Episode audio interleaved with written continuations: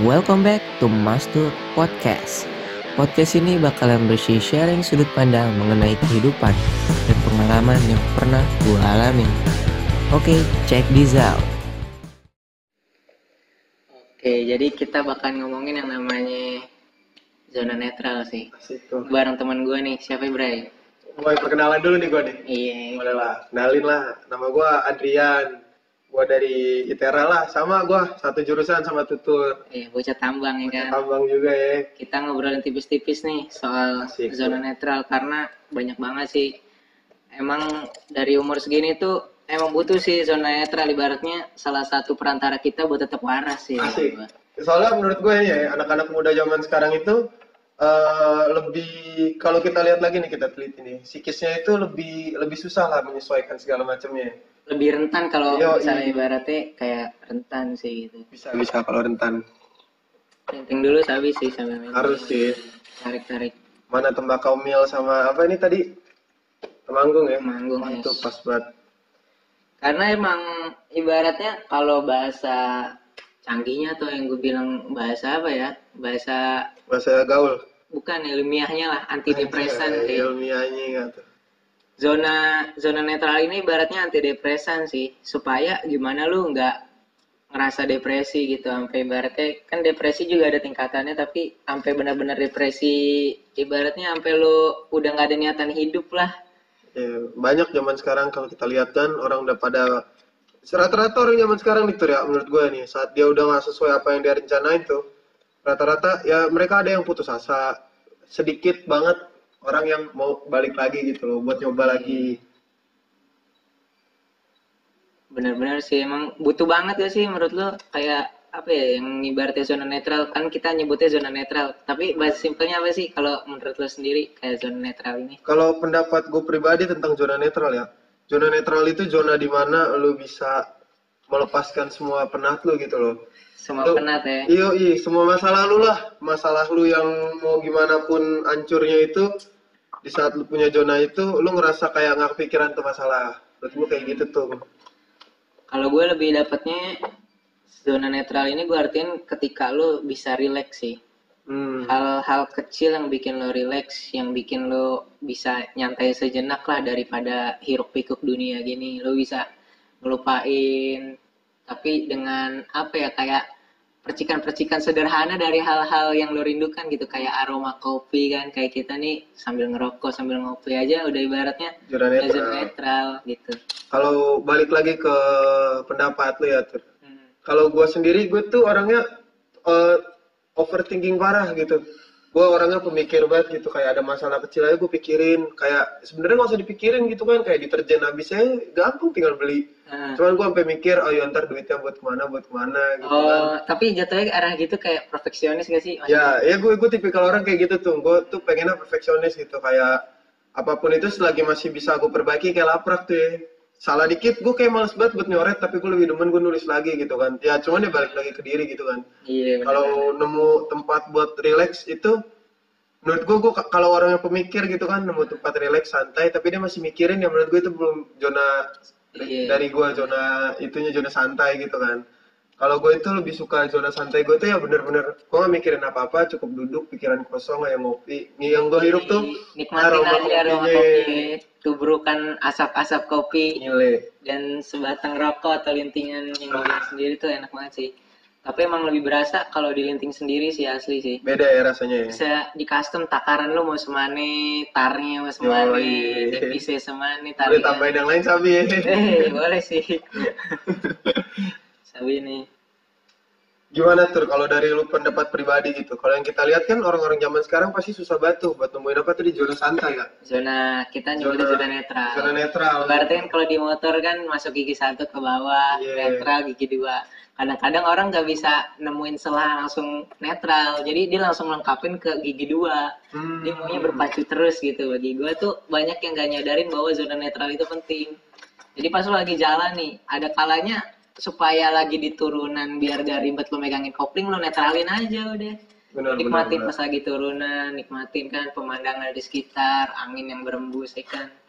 Orang tapi banyak yang lebih milih buat tetap ngebut aja, padahal Gak setiap saat kita harus ngebut, ada kalanya emang harus enjoy sama diri lo sendiri. benar kan? benar terkadang orang itu lebih memikirkan eh, gimana cara gua buat mencari hal baru gitu kan biasanya orang banyak inovasi gitu tapi di saat kita bisa relaksin hari lu aja gitu yang udah di luar schedule lu gitu kan dengan menikmati schedule selanjutnya aja menurut gue itu udah zona netral buat gua gua nggak perlu mikirin apa yang udah nggak- jadi lah kayak pagi mau sarapan nggak kebangun ya udah biarin aja Tapi kan balik lagi ke orang masing-masing sih. Ada Iya. ada yang sekarang emang apalagi kayak anak muda kayak kita kan baru umur 11 19 tahun lah ibaratnya belum kepala dua, belum punya keluarga, belum punya tanggungan.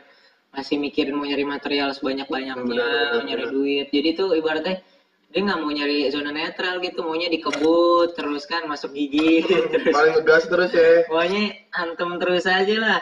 Ntar ujung-ujungnya masuk ICU rumah sakit gara-gara atau tipes ya kan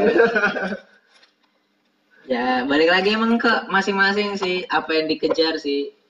Kalau emang orangnya ibaratnya terlalu mentingin materi juga, ya sebenarnya emang semuanya butuh materi, tapi kan ya apa sih pentingnya materi kalau nggak dibawa mati sih. Gue mikirnya lebih ke Iya. arah situ sih. ada ada ada pepatah yang pernah mengatakan gitu kan uang segalanya tapi segalanya itu nggak bisa dibeli pakai uang tuh Iya benar.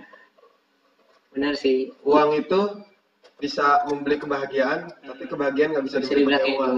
Benar.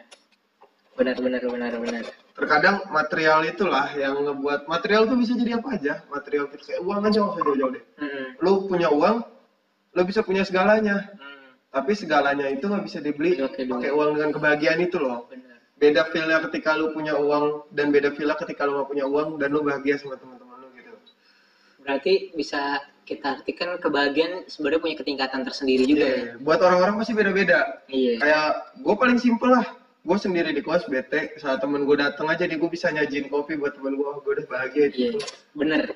Ada kayak teman gue, ibaratnya dia nunjukin hasil karyanya dia kayak cuman postingan, terus di like, terus langsung gue komen gitu. Itu udah seneng ada teman gue kayak gitu. Langsung ibaratnya, wah tur, gue seneng banget lo udah komen di ini gue, gue seneng banget lo pokoknya. setelah ada tension ya dari lu Apresiasi kecil gitu kadang-kadang emang dibutuhin seseorang, tapi kan tiap orang kadar kadar bahagianya beda-beda sih. Benar. Bagi gue tingkatan bahagia paling tinggi ketika lu nggak butuh apa-apa, cuman lu butuh diri lu dan orang-orang di sekitar lu gitu terlepas dari materi sih. Ada orang yang tingkatan kebahagiaannya dengan materi, berarti lu seneng punya harta, punya mobil baru, punya motor baru kan ada yang orang ngejar nih bulan depan, tiga bulan ke depan gue harus ngumpulin 25 juta buat Hmm. beli ini, nyicil ini, nyicil itu. Dia ngegas terus kan. Terus ada juga tingkatannya ibaratnya dia dengan sendirian aja nikmatin sore-sore ambil ngopi ngerokok udah seneng ada yang ibaratnya udah lama gak ketemu keluarga pas balik wah seneng banget ya. ampun Karena beda-beda sih tingkatannya. Tiap orang. Saat gue mencari jati diri gue tuh ya Tre, yang gue pas gue udah dapet yang saat mencari itu menurut gue lu bahagia itu saat lu ngumpul aja sama temen lu itu udah bahagia aja iya lu nggak perlu nggak perlu ngejar materi seberat apa pun ya materi nggak bakal ibu mati gitu kan. Iya. Mentok-mentok materi buat apa sih? Ngebanggain orang tua. Iya. Udah cukup ngebanggain orang tua lu mau nyari materi lagi buat apa? Gitu loh. Tapi sebenarnya ketika gue mikir gini dari kayak podcast gue sebelumnya mulai mikir, gue banyak pikiran kayak gini.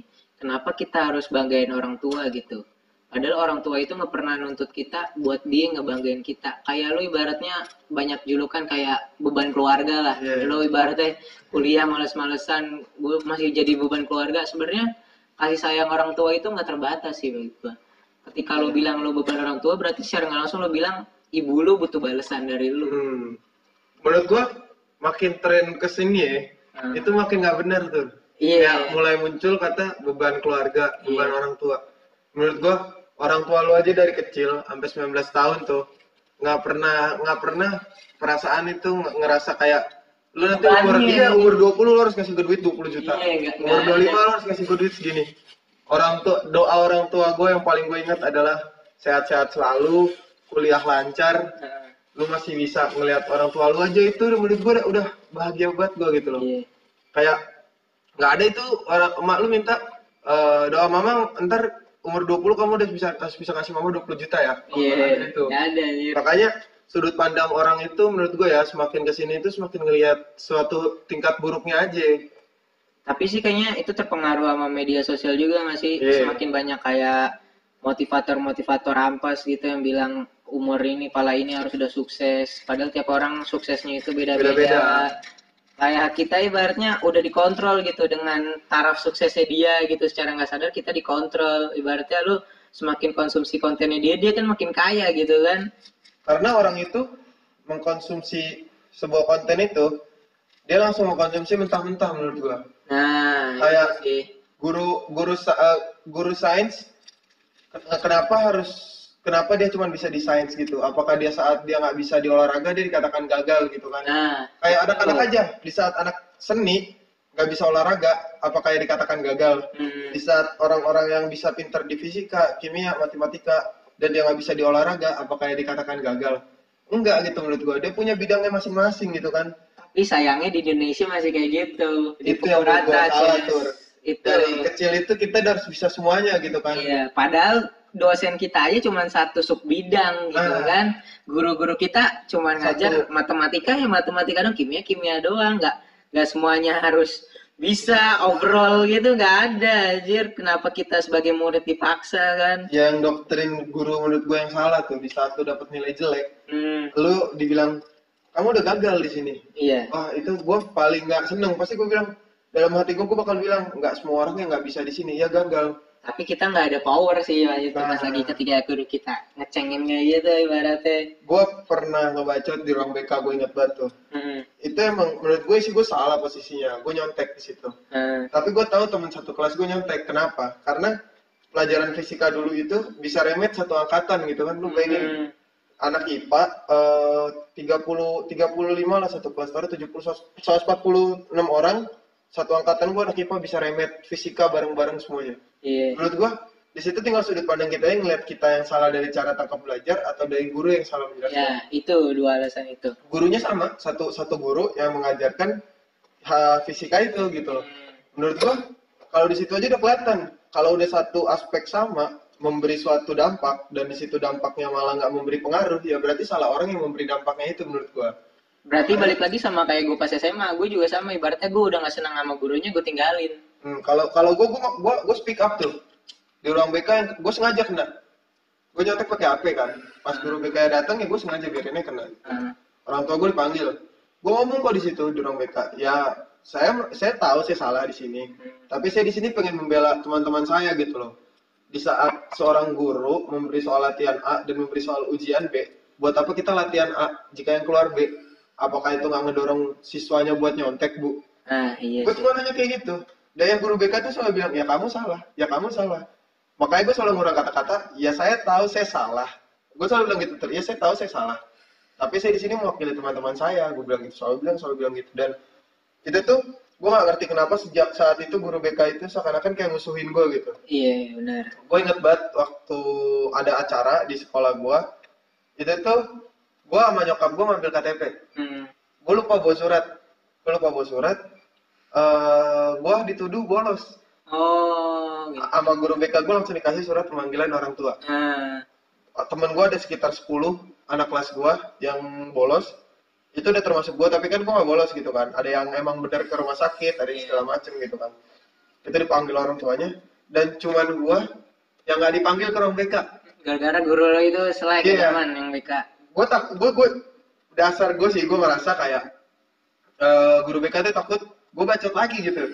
Karena menurut gue di saat gue salah dan gue pengen bacotin sesuatu yang benar ya gue gak takut loh tapi di saat gue salah dan gue ngebacotin itu juga salah gitu kan dasarnya ya gue takut di situ. Tapi kalau gue salah tapi gue ngebacot untuk sesuatu yang benar di situ gue baru nggak takut tuh Di situ yang gue tangkap dari yang lo bilang tadi, poin pertama ketika lo membela apa yang menurut lo keadilan bagi diri lo dan itu emang bener dari terbukti keadilan, itu dibungkam oleh Iya. guru-guru kita karena dia merasa bahwa dia punya eksistensi sebagai guru dia nggak mau kalah dari anak muridnya. Eh, Itu poin pertama. Poin kedua, sebenarnya mencontek itu salah satu bentuk survive kita sebagai manusia ketika lo udah nggak berdaya menghadapi sesuatu dan Hmm. kita dipaksa buat melakukannya.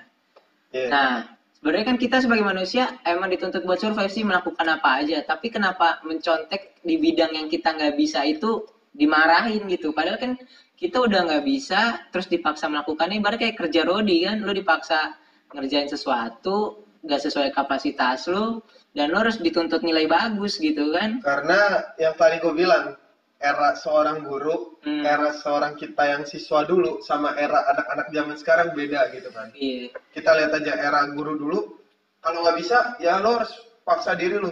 ah Beda sama zaman kita sekarang, kalau nggak bisa kita cari jalur baru. iya Di mana sih bidang yang gue bisa?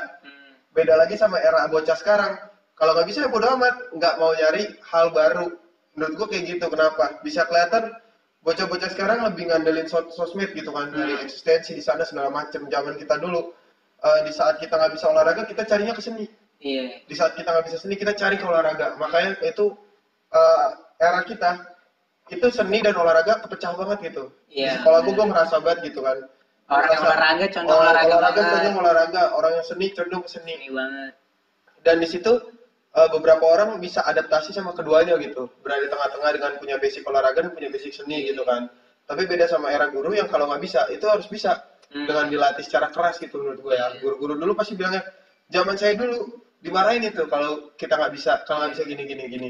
Sebenarnya itu balik lagi ke adaptif sih. Guru-guru kita tuh gak bisa beradaptasi sama perkembangan zaman antara udah zaman Gen X dan milenial terus Gen Z dia tuh belum bisa memaknai itu. Ketika kan tiap generasi itu punya maknanya sendiri punya cita rasanya sendiri. Ibaratnya di bumbu dapur kan cabai rasanya begini cabai rasanya atau enggak bawang rasanya begini.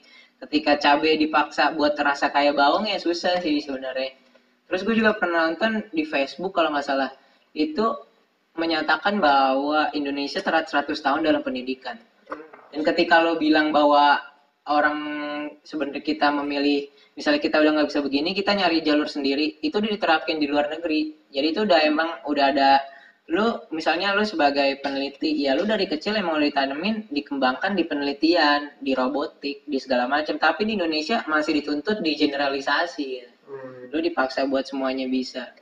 Sih. tahu dasarnya gitu loh. Iya dipaksa tahu dasarnya. Padahal Karena- gimana ya? menurut gue gini tuh pandangan pendidikan yang pengen gue kritis itu eh, lu ada niat lu ada suatu tertarik sama satu bidang otomatis lu bakal nyari dasarnya. Hmm. tanpa harus lu pelajari tanpa harus dikasih sama sekolah gitu menurut gue ya. Karena nggak mungkin lu tertarik pada satu hal lu nggak nyari dasarnya. Nah benar. Seandainya lu emang terlanjur nggak nyari dasarnya lu udah nyari eh, advance nya di atas yang lewat dari dasarnya pasti lu bakal bingung dan lu bakal balik lagi balik ke dasarnya dasar ke basic lagi tapi eh, Indonesia tuh lebih mandang ya lo harus bisa dasarnya. Kalau bisa dasarnya lo bisa lanjutannya. Tapi nggak semua orang bisa dasar, nggak semua orang bisa lulus gitu di dasarnya. Kenapa gue bisa bilang itu salah? Karena di saat itu lo pukul rata semuanya. Lo kalau nggak bisa dasar ini, lo harus bisa dasar ini. hmm. Tapi di saat kita nggak punya niat dan kemauan buat di dasar itu ya, ya percuma kita bakal gagal. Dasar dianggap sampah juga Ya gitu. Makanya banyak orang yang menghina ah lu nggak berpendidikan males gua. Lu nggak berpendidikan males gua. Ya dunia kerja aja sekarang ada taraf ukur pendidikan gitu. Hmm. padahal yang lu butuh skill. Percuma lu berpendidikan tinggi tapi lu nggak punya skill adaptasi yang baik gitu kan. Iya. Karena menurut gua eh, dunia kerja itu ibarat sebuah organisasi. Hmm. makanya kenapa gua nggak pernah eh, putus organisasi ya menurut gua gitu semua semua yang bakal ada di dunia kerja itu bakal rasain di organisasi iya lo bakal ngerasain sikut-sikutan sama orang yang pengen jadi juara, lo bakal ngerasain adaptasi, lo bakal ngerasain di mana temen lo baik di depan tapi nusuk di belakang gitu kan. Itu wah relate banget sama dunia kerja gitu. Walaupun gue cuma ngerasain dunia kerja 40 hari gitu kan kemarin. PRJ Iya itu rasa banget tuh orang yang baik di depan, Hmm. Taunya di belakang ngomong beda sama senior gue. Cuman kan senior gue ya lebih open minded lah melihat orang itu dari tingkah kerjanya daripada omongan orang lain gitu. iya benar Di sih situ senior gue sendiri ngomong sama gue, kalau temen lu tuh ngomongnya kayak gini kayak gini kayak gini, oh belum ya udah biarin aja. Berarti dia emang pengen apa kali? Heeh. emang pengen eksistensi kali ya aja. mungkin hal-hal yang kayak generalisasi tadi pas lagi di SMP SMA dari SD segala macem itu yang bikin kita overthinking sih menurut gua Hmm. ketika banyak informasi yang masuk dan gak dibutuhin sama kita itu jadi bahan pikiran buat berpikir liar sih Ditambah lagi doktrin. dan itu sebenarnya gue bersyukur sih kita hidup di Indonesia dengan pikiran kayak gitu jadi kita diberi kesempatan buat berpikir liar karena kalau di luar negeri ibaratnya lu dapet porsi lo masing-masing dan lo bahkan expert di situ kalau kita dibiarin berpikir liar lo mau di mana jadi lu banyak bisa mikir segala macam deh ibaratnya lu luas gitu satu sisi gue mikir kayak gitu ada sisi negatif sama positifnya Hmm. sisi negatifnya ya kita kesusahan buat nyari zona netral itu tadi sih Iya. ketika lu banyak pikiran segala macem tapi untungnya sih orang-orang kayak kita sih masih bisa lah menikmati segelas kopi dan sebatang rokok pengen gue sangkutin situ antara zona netral itu sama sebuah tingkat perantauan. Sebagai mahasiswa ngerantau gitu kan. Di sini gue pengen ngebahasnya gitu kita mahasiswa ngerantau apalagi dari Jakarta dan banyak juga teman-teman kita dari Medan dari daerah Jawa sana. Bahkan ada yang dari Sulawesi dari Kalimantan gitu. Eh, kita ngerantau di sini. Menurut gue kenapa gue bisa bilang zona netral itu penting? Heeh. Satu kita udah nggak bisa nemu zona netral yang instan gitu menurut gue dengan gue pulang ke rumah aja ketemu bapak nyokap bokap gue itu udah zona netral gitu kan Iya. tapi di sini kita udah balik ke kos posisinya udah nggak ada orang tua ya ada. salah satu Iya menurut gue eh, anak-anak yang perantauan tuh anak-anak kuliahan apalagi yang menurut gue dunia perkuliahan itu bisa gue bilang lebih brengsek anjing daripada dunia SMA. iya benar Gue gue ngerasain sih, gue ngerasain di mana dunia kuliah itu beda banget karena beda cerita di saat lu SMA masih bisa ada sedikit suapan-suapan dari guru-guru lu, beda dengan dunia kuliah yang lu pure cari tahu sendiri, lu Iya. pure cari jurnal kalau lu nggak nyari sendiri ya dosen lu nggak nyuapin anjing ibaratnya Nah. kita udah bisa berpikir anjing dosen juga ibaratnya ya orang udah gede udah bisa berpikir sendiri udah mahasiswa masa iya mau disuapin kayak anak SMA Itu dia tuh. gitu anjing. gue Eh, masih bingung kenapa masih ada anak kuliahan yang lebih ngedepanin sendiri di kosan, nggak keluar, nggak bersosialisasi. iya Padahal menurut gue kuliah itu tuh satu tahap terakhir lu sebelum ke jenjang ke dunia kerja gitu loh.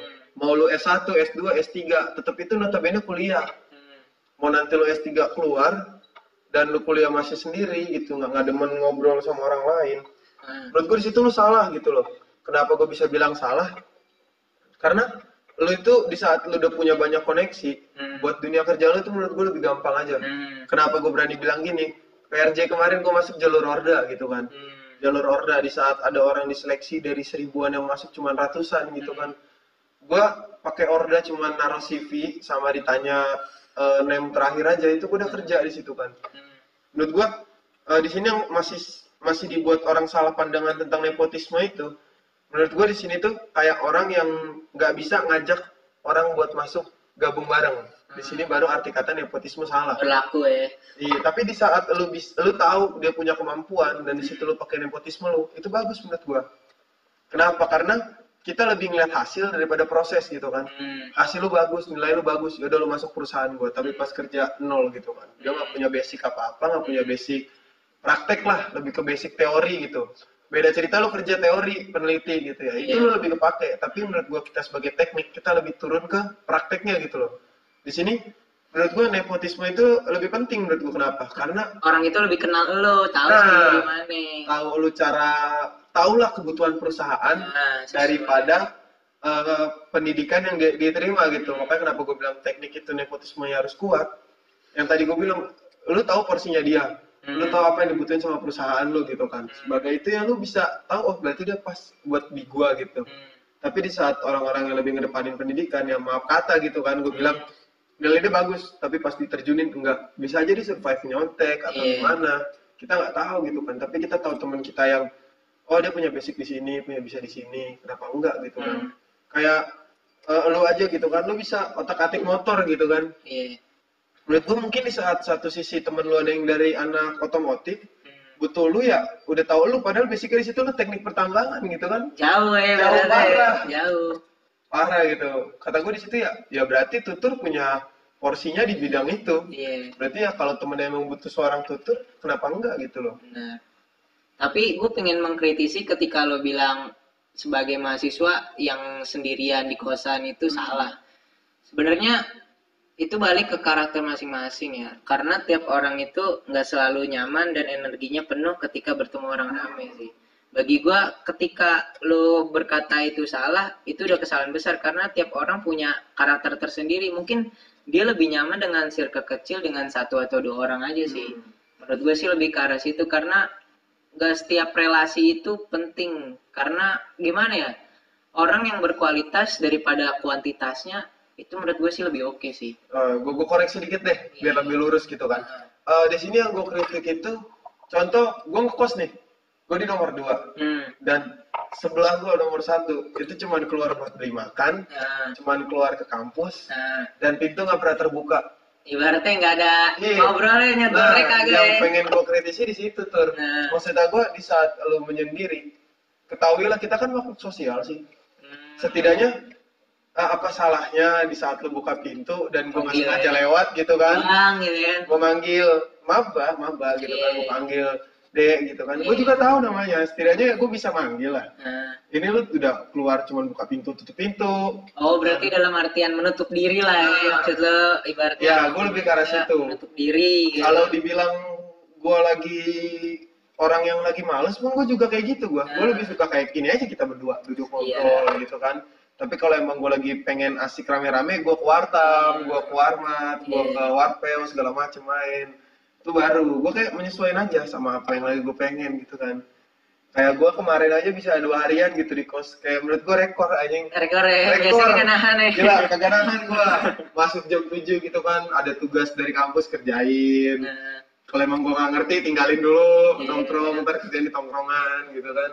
Dan- tapi emang asik sih kayak gitu sih benar sih cuman yang emang kalau yang salah itu emang lebih ke arah menutup diri sih benar sih. Iya, makanya kan gue bilang lu makhluk sosial gitu. Setidaknya di saat lu ada apa-apa, lu tahu gitu apa yang harus lu lakuin. karena ada kemarin gue sempet nongkrong juga sama setelah dari kosan M itu. M ada kenalan dari pensiunan eh, kayak perusahaan pajak tambang lah. Ngobrol tuh katanya daerah situ ada mahasiswa juga cewek anak kosan kan meninggal tapi temennya nggak ada yang tahu. Katanya gara-gara menutup diri akhirnya pas lagi diajak tugas temennya gedor-gedor. Nggak dibuka-buka ditelepon nggak diangkat pas dibuka udah meninggal. Mayatnya udah bau. Wow udah tiga harian Ah, iya. itu sih yang ngeri sih di situ kalau misalnya sampai menutup dirinya parah banget sampai lu sakit orang terdekat lu aja nggak bisa nolong karena lu nggak ngomong apa yang lu butuhin tuh lu nggak ngasih tahu gitu kan. Kita bisa bantunya di mana tuh kita nggak tahu anjir itu sih yang parah sih ketika lu udah nutup diri gitu kan. Hmm, itu dia yang gue maksudnya mau gue kritisin gitu kan kayak contoh aja gue semester 2 jatuh di bypass gitu kan. Gue jatuh di bypass gue dibawa ke rumah sakit gitu kan. Sampai hari tiga harian itulah gue belum belum bisa jalan gitu kan. Pas banget di lutut di mana berasa banget gitu kalau jalan kan tarikan jahitannya itu gue bisa ngerasain di mana sosialisasi itu penting yang gue keren banget itu ya temen gue itu bisa gilir-giliran gitu datang ke sini. Hmm. di saat gue nitip ya hal bodoh sih gue nitip rokok gitu kan. Habis dijahit lu ngerokok gitu kan Hmm. menurutnya emang nggak boleh sih cuman iya. gimana ya namanya kebutuhan hidup ya, ya. tuh ada aja temen gue yang beliin gue titip gitu kan dateng makanan segala macam bahkan kayak gue udah makan dia bawa makan juga gitu kan. Terus lain sisi adalah kita balas balas jasanya gitu. Kayak kemarin semester 3 itu temen gue hajirin gitu kan ditabrak Oh, tabrak. dari di depan daerah Korpris itu kan oh jadi Pernah, pernah. Jadi dia mau naik ke itu jalan yang posisi baru sebelah kiri yang di aspal naik. oh eh, eh, depan- jalur dua apa Iya, jalur satu Jalur dua, Jalur yang dua. kedai Cipiti situ. iya cipiti cipiti Eh bukan Cipiti, depan lagi. Kok kopi apa? kopi ge eh Bukan. kopi Ya yang kopi itu, yang deket Ah, Kalu, yang deket iya, Kalu, deket deket Kalu. Kalu itu. Tahu, tahu. Di situ dia mau naik, Hmm. cuman eh, orang depannya itu nggak ngeser langsung naik. Oh, dari Jadi dia kanan. kaget. Mau ke kanan apa ke kiri Dia dia? dia belakang. Oh, di belakang. Nah hajirinnya tuh kaget ceritanya. Jadi di situ dia jatuh juga nyeret. Oh. dari situ dia posisinya menurut gua eh gua nggak mikirin lagi gitu kan dia mau mau gue capek gitu kan atau gimana itu habis balik rapat gitu kan gua nganterin Tasya baru baru baru Tasya turun dari motor gua tiga detik kemudian ajarin nelpon gitu kan Iya. Gue cuma manggil Tasya gue nggak mikir lagi tuh gue capek apa enggak langsung gas aja ke dia Iya. cuman menurut gue ya dengan lu bersosial aja lu punya rasa panik lah ketika teman Iya. lu kecelakaan apa gimana Itu yang dibutuhin sih, kepedulian gitu sih. iya Tapi gue jujur ya pas lagi kecelakaan juga yang Iya, kemarin yang jatuh kan? Gue dapetin zona nyaman gue ketika kayak teman-teman gue datang, kayak JB datang, M datang, Fadli datang itu bawain gue rokok tau gak lo? Gak tau Iya, kenapa iya, gitu gua- loh. gua- Zona netral gue dapet situ loh. Ketika teman-teman gue yang di grup pada ngucapin "Ma- GWS ya tutur Hmm. atau gimana, menurut gue kurang gitu. Tapi ketika teman gue datang bawain rokok, terus tiba-tiba JB datang malam-malam ngajakin mabok kan. Wah anjing gue bilang, wah enak banget nih gue tiba-tiba uh, udah relax. Kayak berarti gak ada rasa sakit itu gak berasa gitu. kepikiran kan Gak kepikiran. Oh iya, iya sih. Gue sih dengan temen lu datang aja itu nggak berasa Iya, Gitu. itu gue thank you banget sih kayak gitu hidup bisa ternyata sesimpel itu kalau kita nikmatin nyari zona netral kita, kita nyaman. nikmatin aja kayak gue juga lagi di kosan Ajirin itu Hmm. yang waktu lo jatuh itu kalau nggak salah jam 12-an nggak sih Iya, jam 12-an setengah satu kalau nggak salah sih Eh, setengah satuan setengah satuan apa jam 12-an gitu jam 12 lah. 12 kurang Gue berangkat jam 2 3 lewat berapa gitu Iya. yeah. kan anjing itu gue baru nyampe kos Ajirin itu jam 11 jam 11. jam 11 gue baru duduk kerjain tugas Krismin kalau nggak salah Hmm. kerjaan tugas Crispin yang Intan sama Granit itu inget batu gue gambar-gambar ya baru Iya. buat kelar jam 12 TK ya. iya anak TK. gimana ya ya udah gue baru duduk sebat gue baca grup kan Weh tolongin eh, teman kita ada yang kecelakaan di airan Hmm. tuh gue nunggu-nunggu kabaran itu Nah. gue nyari kabar juga kan nanya Jaceng terus kata gue bilang ke Jaceng yaudah Ceng ayo eh, gasin aja tapi motor gue gak ada bensin nih kayaknya Hmm. Ngobrol-ngobrol-ngobrol tiba-tiba Hajirin bilang oh siapa emangnya pas gue bilang lu kata Hajirin yaudah yaudah itu nyalain aja pakai motor gue jalan lah kita ke airan rame-rame sama Jaceng Iya. di situ posisinya juga gue juga nggak tahu Abel dapat berita dari mana Hmm. tiba-tiba Abel nelpon gue juga Oh. Dari lu di mana gue masih di korpri di jalur kenapa ya? masih naik motor itu gue masih teleponan kena angin segala macam gitu kan Eh, ayo bareng-bareng ke gitu kan bareng bisa tahu ya tiba-tiba ya? gue juga nggak tahu gitu tadi mungkin dari grup juga sih bisa kayaknya Iya. dari grup kalau nggak salah di situ tuh oh ya iya gue bilang ke grup kok weh eh, minta doanya kawan kita lagi laka lintas Hmm. itu yang di grup itu baru Iya. ramai bawahnya Abel emangnya sih coba cuy. Abel cowok Cowok ya? Eh, ini kepala departemen internal Abel Tapi asli sih momen-momen ibaratnya lu datengin pakai rokok doang atau nggak pakai AM lah gitu itu emang bener-bener enak sih. Serius gue lebih nyaman ibaratnya gimana ya lebih dapat momen-momen kekeluargaannya ketika Iya. kayak gitu anjing. Lu disuguhin kopi rokok. Gak tau kenapa anjing. Ibaratnya apa ya rokok itu bukan kalau dibilang penyakit sih gak mikirin sih. Ibaratnya kita emang gak mikirin ke arah penyakit tapi lebih ke arah gimana bisa mempersatukan obrolan anjing. Benar benar benar. Kalau Benar, orang gua kopi aja gitu. tuh udah penghubung obrolan Iya. apalagi ada jamu tradisional kan. Iya sih jamu tradisional. Pak- bapak botak yang memang tuh banget sih anjing. gimana ya? Gue masih kadang miris gitu tuh ngeliat orang tongkrongan pecah Hmm. perkara rokok gitu. Korek lah gimana Korek, gua udah ngerasain semua tuh perkara bungkus rokok disobekin perkara rokok diambilin perkara korek diambilin tuh gue udah ngerasain semua tongkrongan pecah itu. Tapi Karena, dibilang konyol sih konyol ya. Konyol. Gue gue aja ngeliat kayak Hmm. tolong lah gue bilang gitu. Iya sampai gondok sendiri tuh perkara rokok gitu. Eh, perkara korek gitu kan. Misalkan kita berlima nih tuh hmm. korek lu dibetak. Iya. Dan lu tahu siapa yang ngebetak? Nah, lu gak bakal mau datang kalau ada gua gitu kan. Sampai segitunya. Eh, dan itu tuh benar-benar di grup gue bilang lu masa pada tolol lah anjing. Itu benar-benar kayak gue bilang gue keluarin gitu. Hmm. kayak yang gue bilang yang tadi ah gue nggak bisa diem gitu kan. Gue pindah-pindah tongkrongan. Makanya gue Hmm. ngerasain semua garam bungkus rokoknya yang mau dikumpulin nih Iya. disobek bete dia. Oh alah. kayak gue bilang alah anjing perkara bungkus rokok doang anjing. sampai segala macam gitu ya anjing. Gue masih nggak ngerti gitu konsep kalau bisa bete gimana? gitu loh. Perkara rokok aja lah.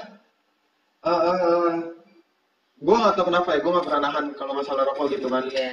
Kayak lu pribadi sendiri main sama gue gimana? Pasti gue bilang ya ambil aja sih tur nggak usah ngomong Eh. ambil aja nggak usah ngomong gitu kan. Tapi menurut gue kayak lu buat orang yang nahan rokok tuh gimana ya? Ya mungkin bagi dia rokok itu sesuatu yang mahal bagi perekonomiannya mengancam jadi dia mau nikmatin sendiri mungkin Gak usah lu bawa ke tongkrongan. Sebenarnya. lah anjing ya ya gimana ya orang ada aja mikirin kayak gitu ya Iya, iya. Udah sempet semua dibahas nih. Kayak lu lagi susah gitu kan, nggak ada duit. Ya udah masa bawa. iya Kalau temen-temen lu ada duit, rokok tinggal ambil. Pasti gue juga bilang gitu. nah eh. Kalau emang rokok lu nggak mau diambil mah ya usah bawa.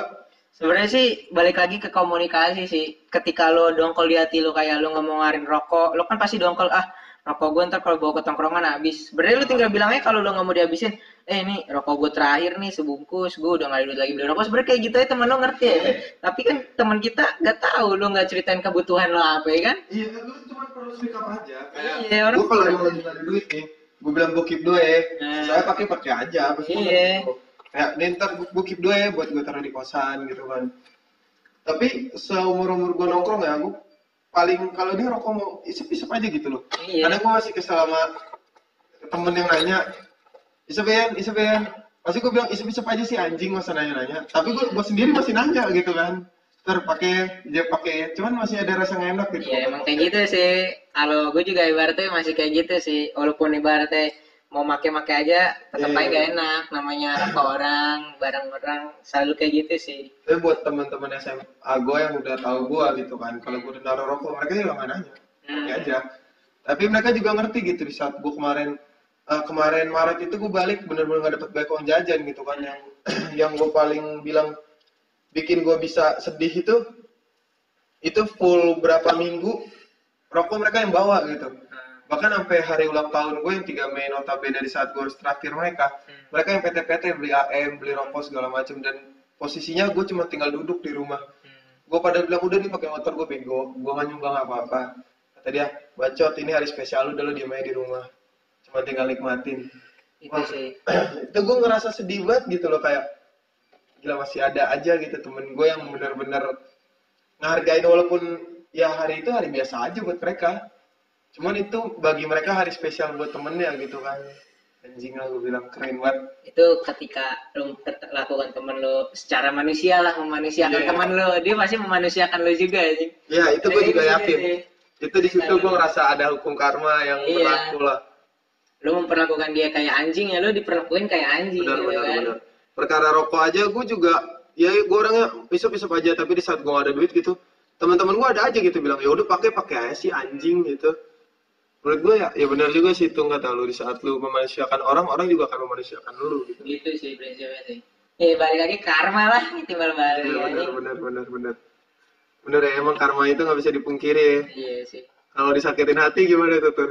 ya tetap lagi bisa sama orang lain yang lebih parah sih bisa 100 kali lipat mungkin anjing. Nggak ada yang pernah menjaga apa kita mau bahas soal cinta nih? Ya Di dunia perkuliahan. Keluar konteks ntar bangsa ya kan cinta juga bisa jadi zona zona netral Oh, buat iya, beberapa iya. orang beberapa orang sih. Iya.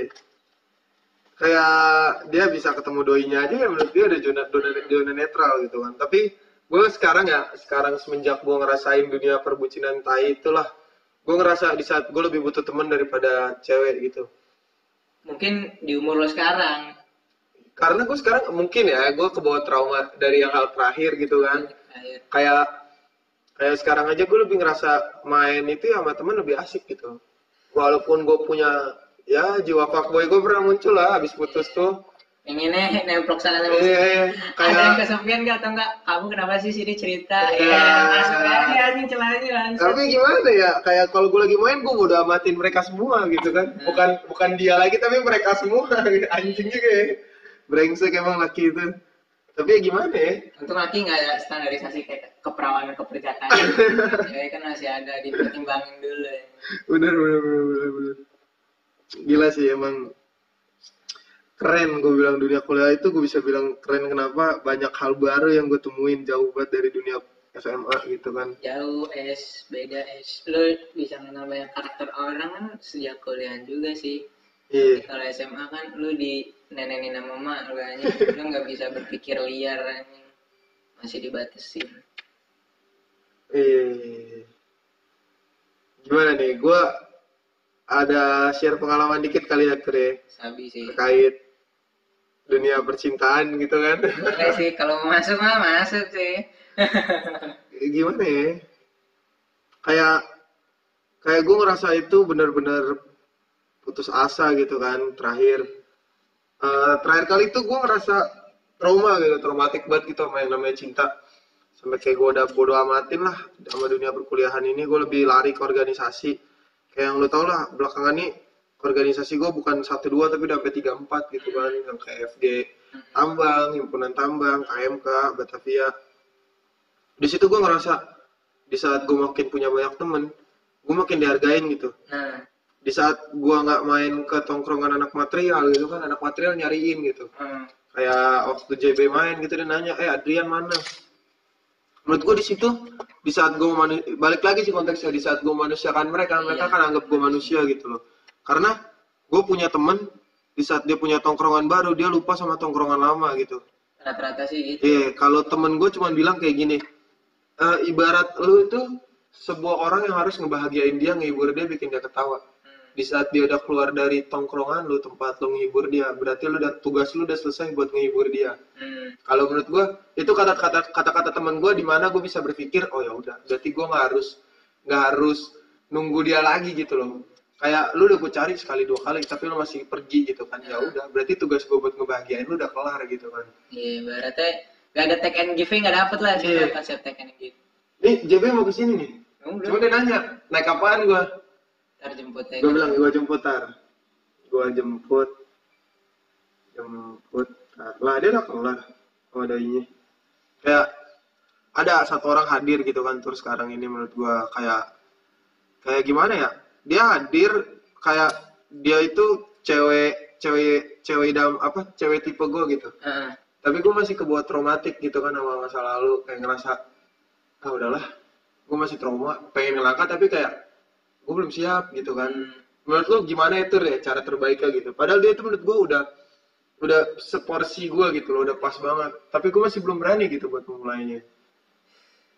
Kalau gua ngambil ibarat katanya setelah gua kecelakaan kemarin ya, hmm. gue bawa motor aja sampai sekarang kalau ketemu truk masih nggak berani nyalip gitu. Jiwa-jiwa gue brutal naik motor udah nggak terlalu keluar kayak sebelum-sebelum sama sama sama. Mungkin gue cuman bisa ngasih kata nikmatinlah penderitaan itu. Ketika lu udah semakin menolak penderitaan itu lu makin semakin menderita gitu.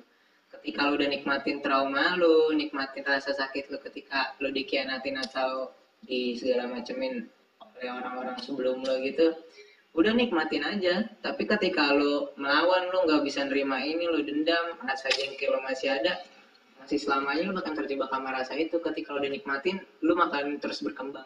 Iya, bisa Masih jadi sih. sih. bisa jadi karena gue sampai sekarang aja belum bisa memaafin orang yang ngelakuin ini bisa jadi makanya itu. Karena gimana ya tuh dah? menurut gua gua itu orangnya paling simpel ya. Kalau bisa dibilang gua orang paling simpel. Lu mau bohongin gua nggak apa-apa. Lu mau apain gua berkali-kali ya nggak apa-apa. Tapi di saat gua udah kecewa sama lu eh, ya lu adalah orang yang nggak bakal pernah dapat perhatian gua lagi gitu nggak bakalan dapet attention lah. Lu mau gimana pun itu bahkan sampai mantan gue yang kemarin ngelukain gue aja ngechat gue gitu. Cuma gue read cuma gue read doang nggak gue apain nggak gue balas nggak gue nggak gue tensionin sama sekali. Teman-teman gue ngomongin dia cabut gue kayak udah gimana ya? Kayak denger namanya udah mengeludahin iya kayak istilah kasarnya gitu. Kalau istilah halusnya kayak masuk kuping kanan langsung gue buang kuping kiri gitu kan. Iya. dan itu tuh bener-bener gimana ya? Baru kali ini gue uh, bocah liar tapi bisa trauma sama cinta yang kayak anjing gitu loh. Iya. gue bilang anjing lah kayak bener-bener mati rasa aja gue kayak sekarang itu Hmm. makanya eh, di saat orang baru ini dateng gue bingung gue harus nanggepin dia secara gimana gitu kan. Gue kadang insecure sendiri juga mikirnya kayak yang gue nggak punya gue punya apa apa gitu kan. Apa yang bisa dibanggain dari gue cuman ngabisin duit orang tua doang duit Iya. jajan mingguan buat nongkrong sama temen nyari zona tenang. Begitu doang kita punya rasa sih. Kelebihan kita. Gue merasa gue punya rasa sih. Kalau dibilang kita kelebihan kita punya akal budi juga ya. Iya, lebih dari budi. binatang ya. Binatang nggak punya akal budi anjing. Kencingin di mana gede, ya. anjing. anjing. Gue sih beda sih titik gue gede terus sari aja sih. Ya kalau Yasin baru kan model gambar. Bakal apa anjing. Gue modal titik lu modal bak pipis anjing. Gila ini harus ditekasin sih. Gila udah panjang banget sih ini tur boleh dicek nih udah berapa jam nih? Kita cek dulu aja sih. Iya, siang juga JB udah nunggu ya kan? 43 menit cok. Wah udah hampir 3 per 4 jam ya. Oke Bray, kita akhirin aja nih podcast kali ini. See you next time guys. Bye bye.